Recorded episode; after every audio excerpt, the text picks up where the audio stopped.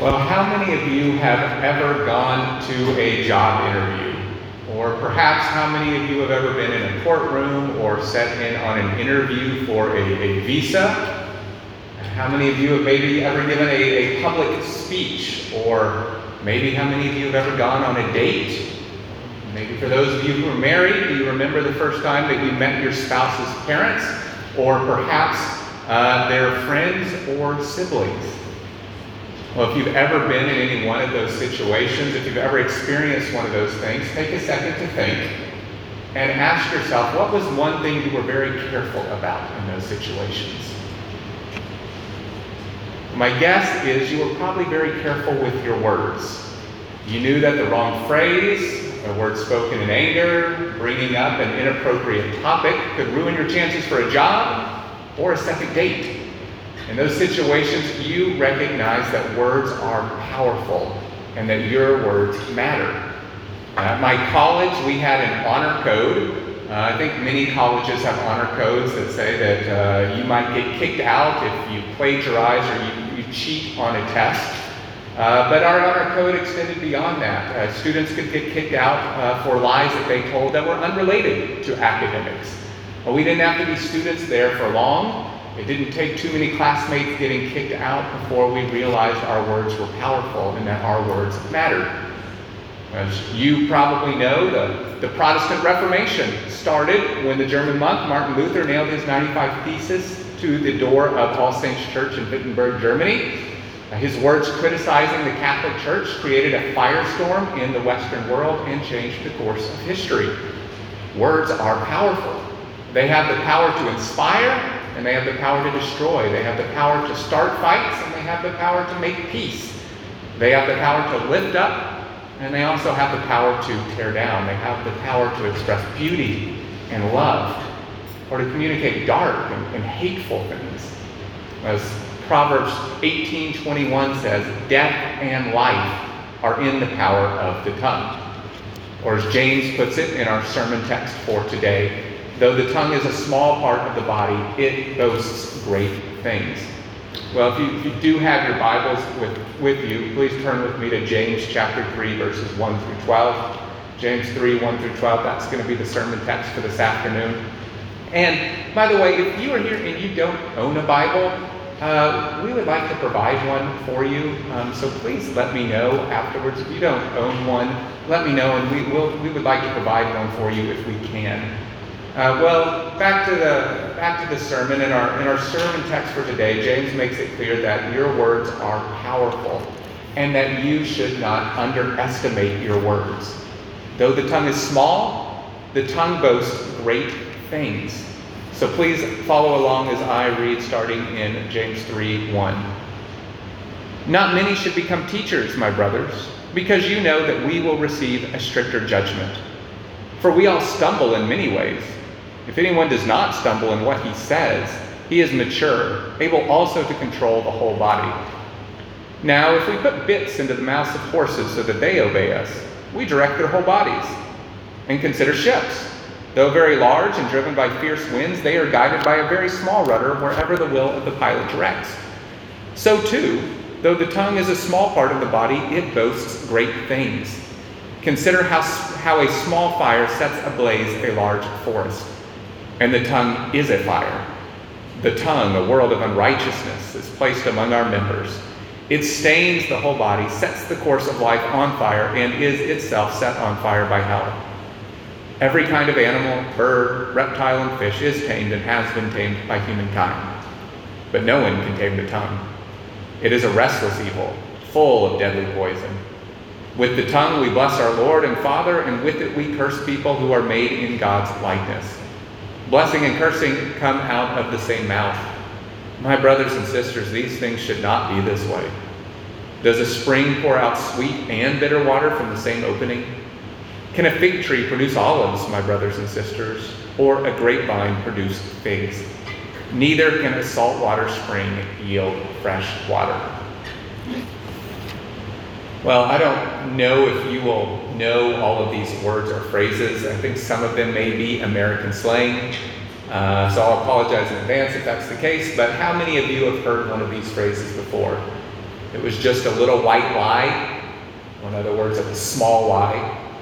Uh, this one I think may actually be American slang. I was just keeping it real or, or telling it like it is, which is slang for something like I was just telling the truth, or actually more accurately, I was just telling what I thought in the harshest way possible.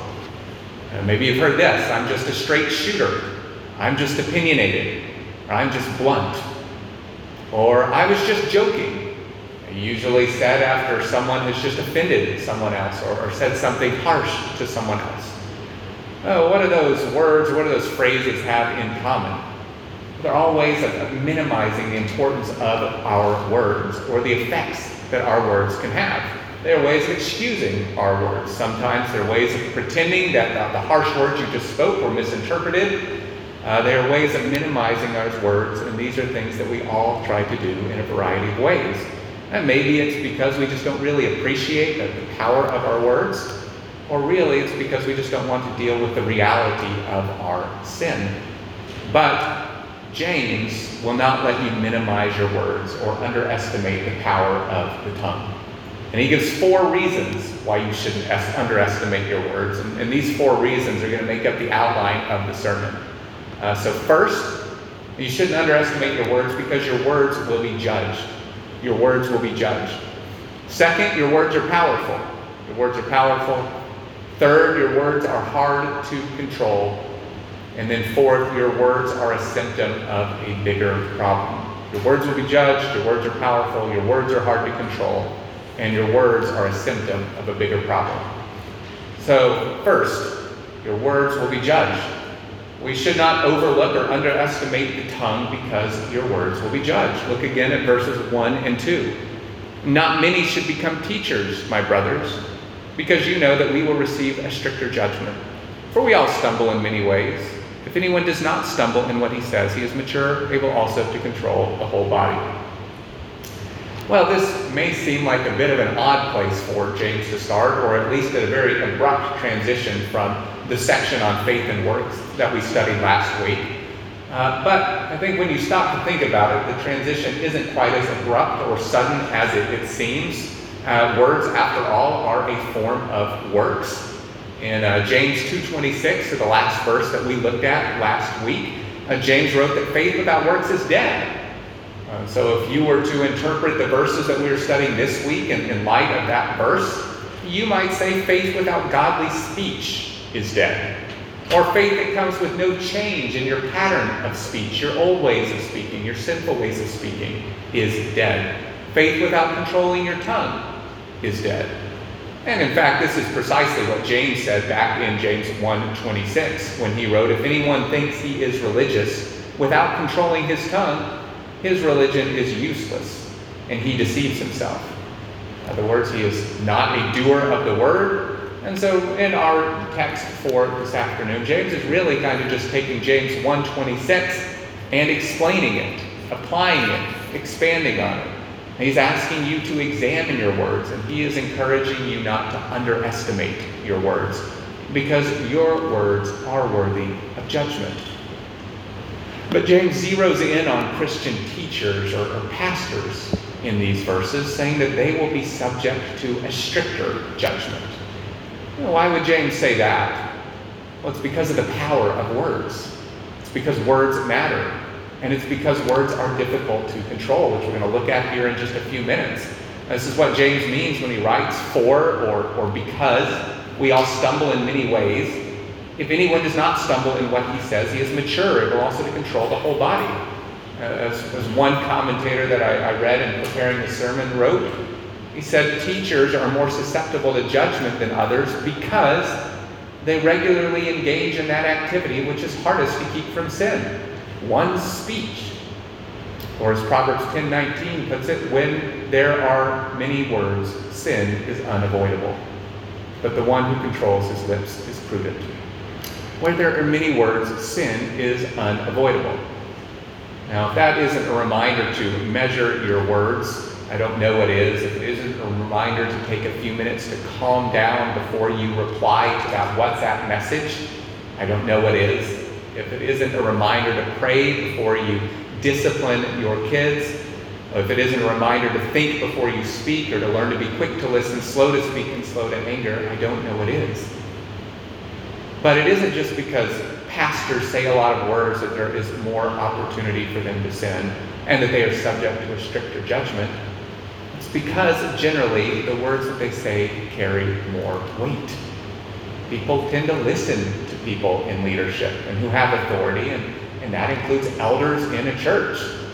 Yes, it's, it's true, like the, the Bereans who are commended in Acts, you have a responsibility as members of the church to search the scriptures to see if what the people up here delivering God's word to you, if what they say is, is true, and if it is in line with God's word. But it is human nature to listen to those in authority and give their words respect and deference. And that isn't necessarily a bad thing, but it does mean that teachers face a stricter judgment because the influence their words have on others. You know, Paul says in, in 1 Timothy, those who desire to be elders desire a noble task. But James soberly says, be careful what you wish for. And brothers and sisters, it is a, a great privilege to get up here every week and be able to deliver God's word to you. I am really grateful for that opportunity. It is a, it is a joy. Um, and I pray that God uses the preaching of his word to equip you and strengthen you to persevere. Uh, but it is also a great responsibility. And so I want to do my best to accurately teach God's word to you. I ask that you please pray for me. I pray for Pastor Ben. Pray for others who teach God's word. And pray that we will not underestimate the influence of our words. Pray that we will be diligent to study and understand God's word as we deliver it to you.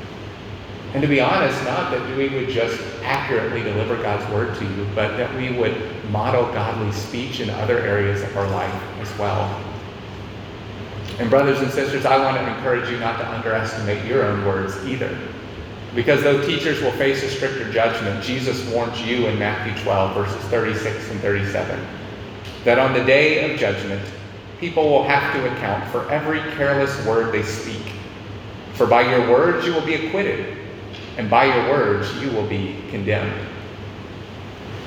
Well, friends, if, if you are here and you have not placed your faith in Jesus Christ, know that when you die, you will be judged for every careless word you speak. Not just the harsh ones, but the careless ones, the idle ones. It's again a reminder that you need the righteousness of Christ. You are not righteous in and of yourself. You cannot work your way to God. And to those of you who are Christians, it's a reminder again to examine your heart, because it is out of the heart that the mouth speaks. Your words are works, and they give evidence of the genuineness of your faith. Now, it is true, there is no condemnation for those who are in Christ Jesus. Uh, when we uh, repent and place our faith in Christ, we are forgiven for our sins, past, present, and future. If you are a child of God, your salvation is secure. But there is still a sense we will have to give an account for our words. We will have to give an account of ourselves before God. Your words matter.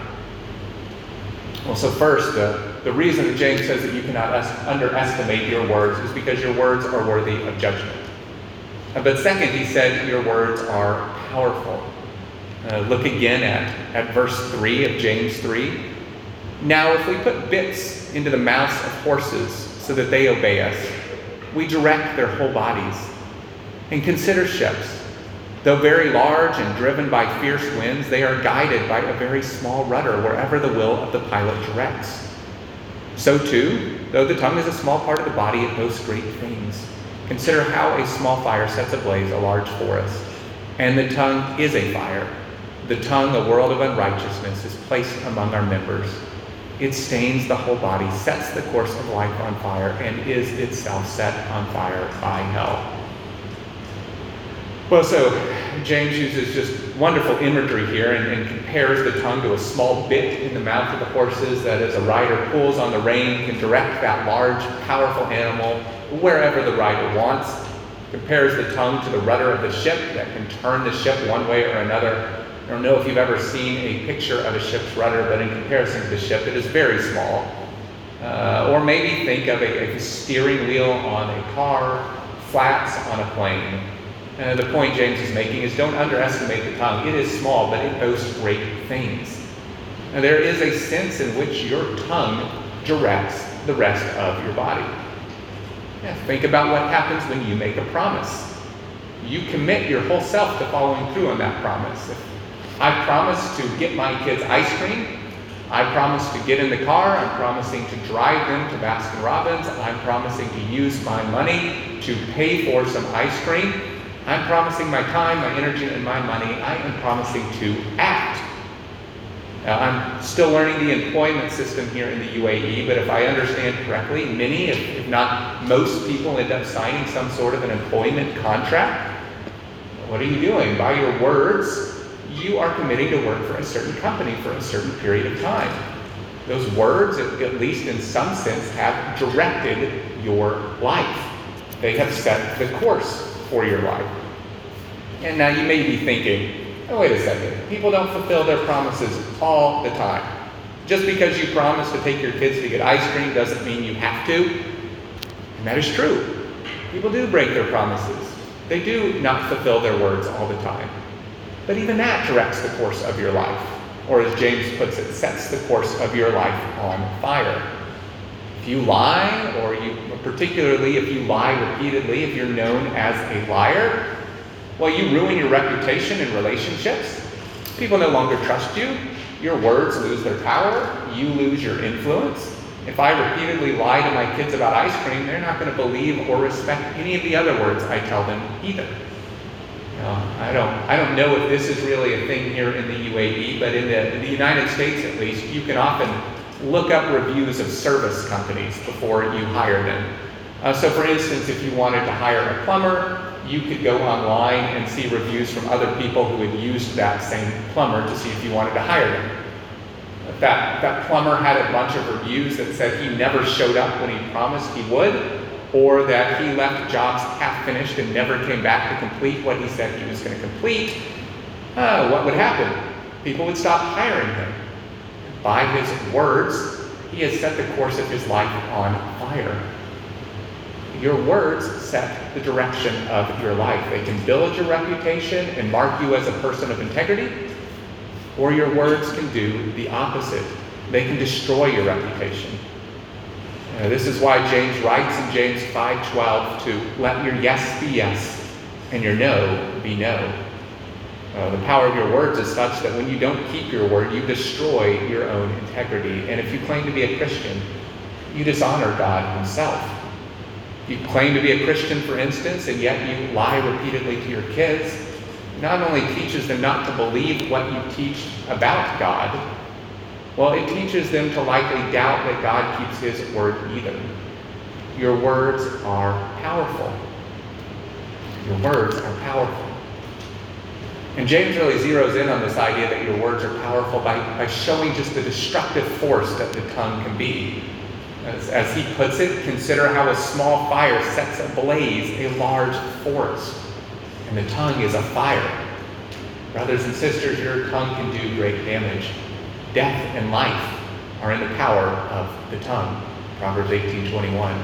A few words, small blaze, can set a whole forest on fire. A pattern of unloving words from parents to children can greatly affect them for the rest of their lives. Words spoken in anger can destroy friendships. So can gossip when it is made public. Criticism of a boss at work or, or complaints about uh, your company can get you fired. The words have helped start fights and wars and helped keep feuds going. Harsh words between husbands and wives have destroyed marriages. I uh, remember a, a couple of years ago counseling a, a couple whose marriage was in, in serious trouble. It was in very serious trouble, and their communication had broken down so badly. They had so often spoken unkindly and harshly and unloving to one another that they had really even lost the ability to assume the best about one another's communication. Uh, whenever they spoke to one another, uh, whenever they wrote to one another, their, their relationship had basically devolved into just needing to write to one another because they could not speak to one another kindly. They went through those communications trying to find the worst possible interpretation of each other's speech. They took any words the other spoke in the worst way possible. Well, what had happened? So over time, the small fire of their words had grown into a great blaze. And I mean, just think about the last time someone spoke harshly to you or made fun of you or harshly criticized you, how long did those words stick with you? I mean, you may be replaying words that you've heard uh, in years ago, right now in your mind, just thinking about that. You know, words have a, a terrible power to destroy. And they can destroy marriages, they can destroy friendships, and they can destroy the unity of the church. So be careful with your words in all avenues of life. Includes your WhatsApp messages, what you say on social media, what you write on Facebook, and, and WhatsApp has the same power to destroy that that words that you physically say face to face to another person do. And, in fact, because you're not face to face with another person, I think it is much easier for those words to be misinterpreted. To be honest, I think it's much easier for you to speak and write in unloving and ungracious and harsh ways when you are not speaking face to face. Brothers and sisters, guard your tongue and guard your keyboard. Your words have great power. And yes, though your words have great power and they have great power to destroy, I think it is good to be reminded that words have the power to build up, and words have the power to encourage as well.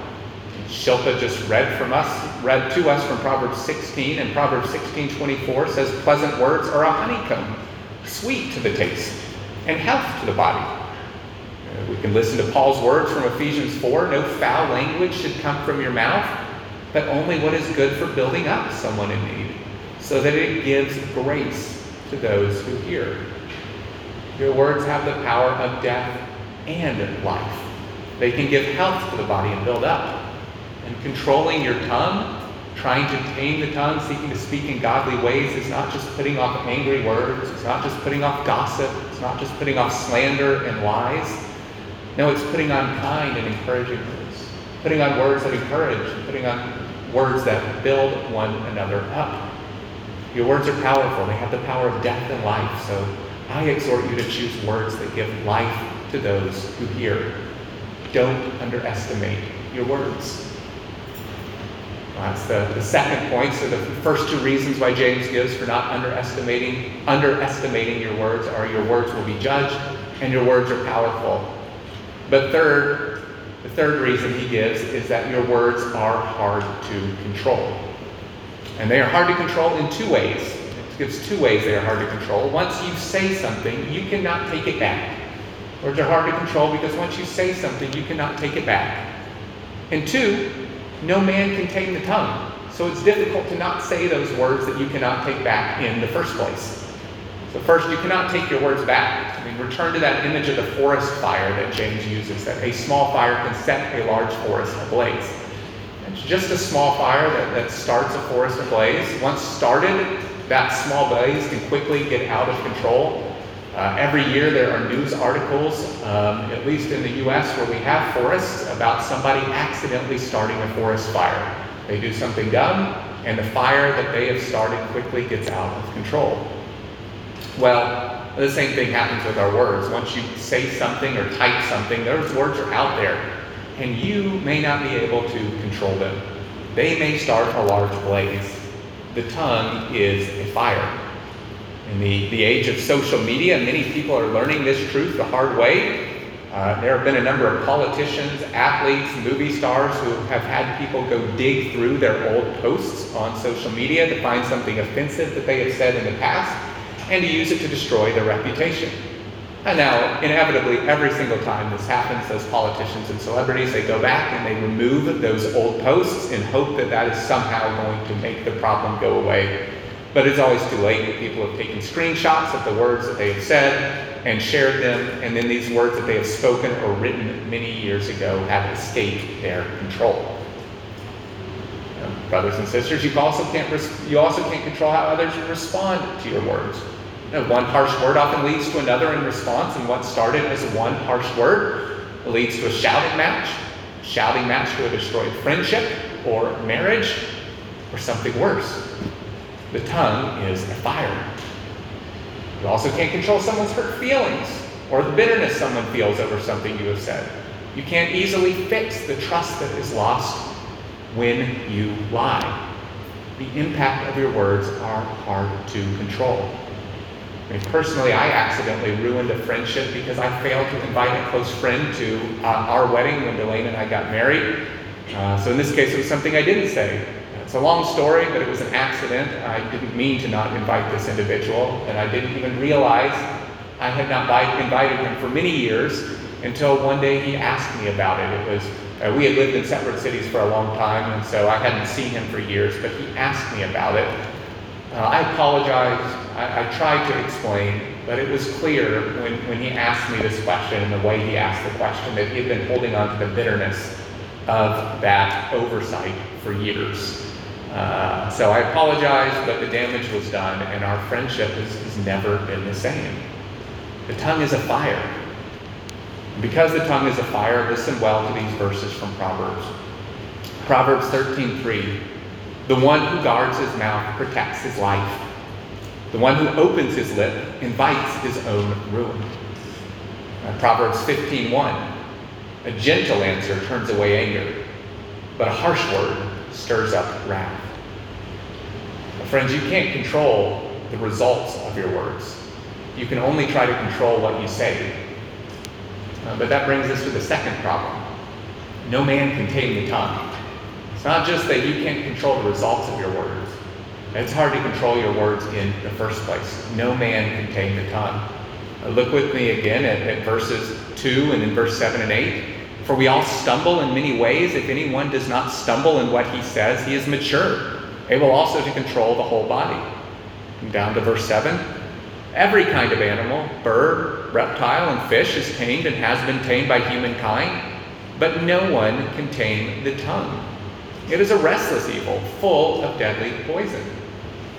By pointing out the taming of animals, the controlling of animals, James is pointing all the way back to the creation story where men, mankind was given dominion over the animals and was given dominion over the earth to subdue them. Uh, and mankind has done this in many ways. Every kind of animal has been tamed by humankind. We ride horses and camels. You can go see the bird of prey show over in Caldwell where all sorts of birds are, are trained to come eat food for our entertainment. Birds are trained to carry messages. They're trained to hunt. Uh, we could expand beyond the taming of animals. I mean, just think about how mankind has harnessed natural resources here in the UAE, they create drinkable water from the sea. Mankind has built great buildings, produced electricity, built cars and airplanes, spaceships, created the internet. Yet no man can tame the tongue.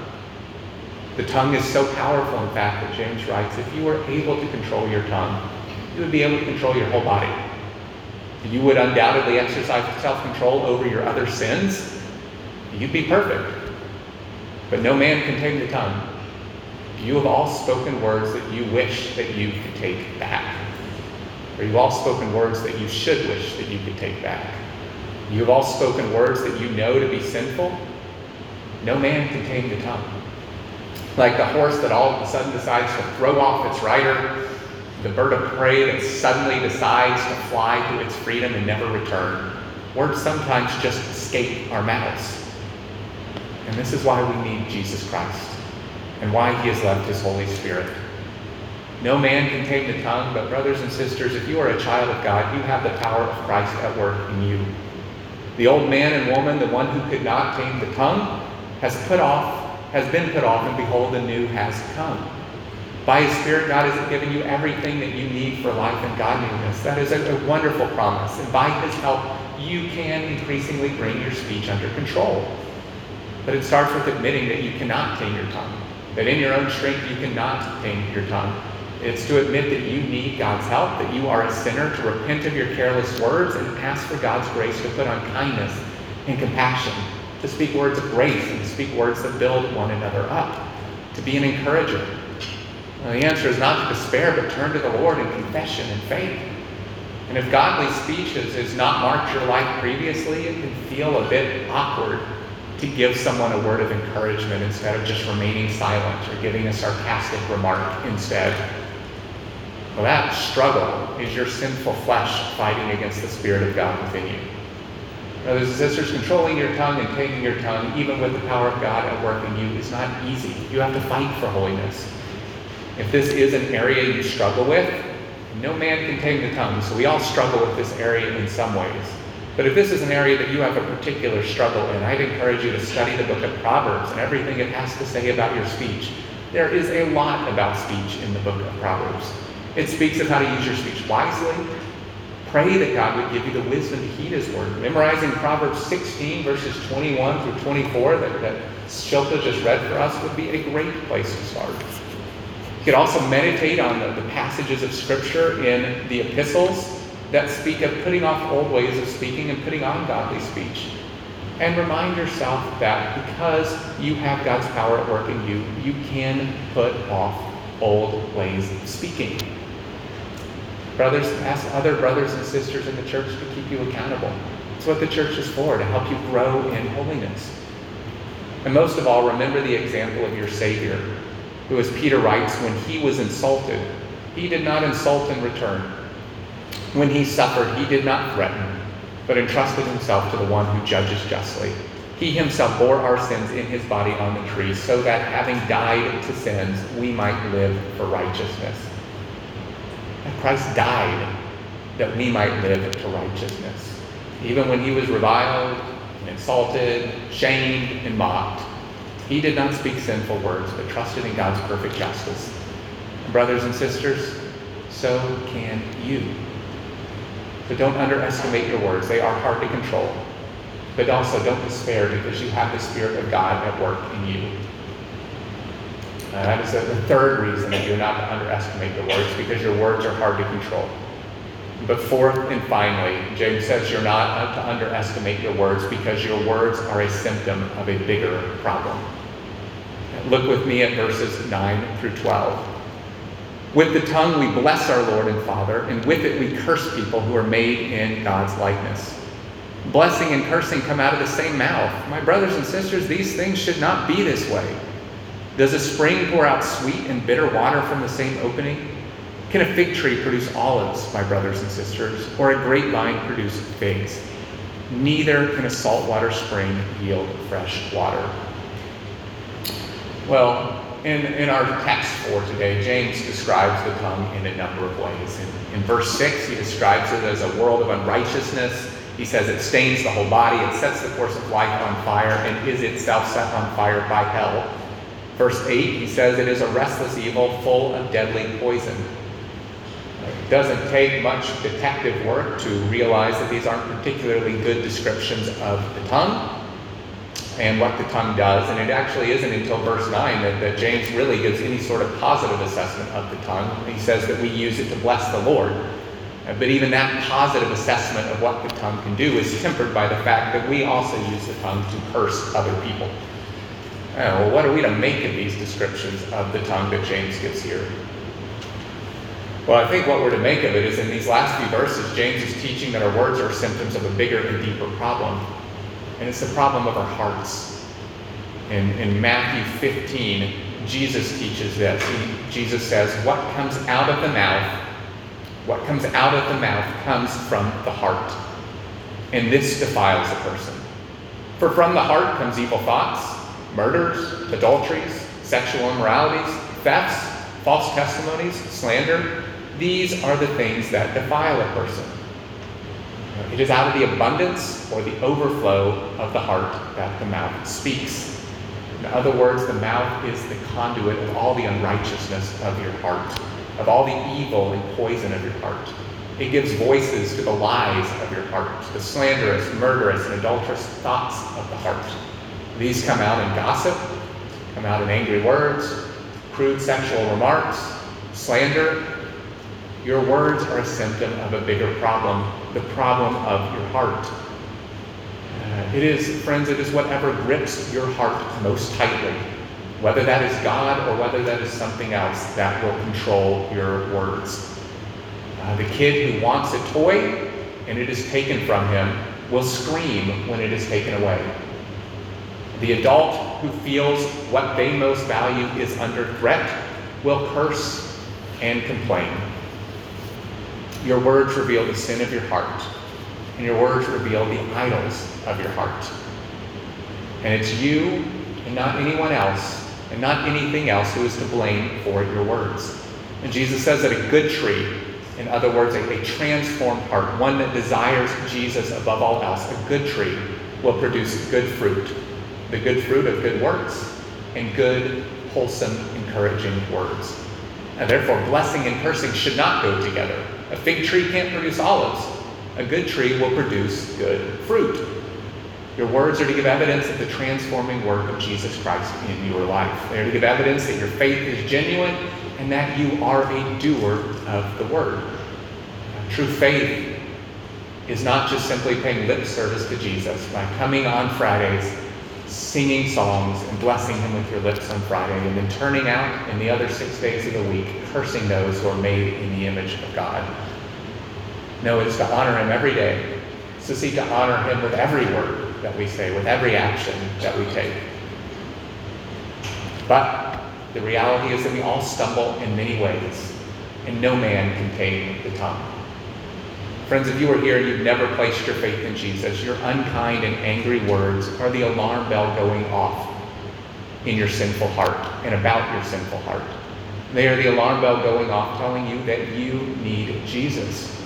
Don't underestimate your words. They are telling you that you need to be cleansed from your unrighteousness, that you need salvation. Your words bear witness of your unrighteousness, and your words bear witness for your need of the cleansing work of the blood of Jesus Christ. But, friends, the good news of the gospel is that Christ has come, and the Bible says that if you confess with your mouth that Jesus is Lord, and you believe in your heart that God raised him from the dead, you will be saved, and you can be cleansed. You can have the power of Christ at work in you to help you put off old ways of speaking. And so I urge you today to confess your own unrighteousness and ask God to cleanse you by the blood of his Son, Jesus. Jesus who died in your place that you might have his righteousness and that you might become a child of God. And brothers and sisters, if you are a Christian, for those of you who are Christians, your words reveal your heart as well. But be reminded that there is no condemnation for those in Christ Jesus, and that you have the Spirit of God at work in you. And with that thought in mind, I want to, to close with these words of exhortation and encouragement from uh, a man by the name of Paul Tripp in his book, War of Words. War of Words. Uh, Paul Tripp writes this Because of the indwelling presence of the Spirit of God, there is hope that the tongue can do the good God has ordained. None of us can say that we are too weak. None of us can blame our past. None of us can blame the people around us. None of us can blame our present situations. Yes, we are living with sinners. Our schedules are busy. Many of us were raised in negative environments, and we have all been given different personalities that help and hinder us in various ways. But this is the point. God has given us His Spirit not in spite of, but because of these realities.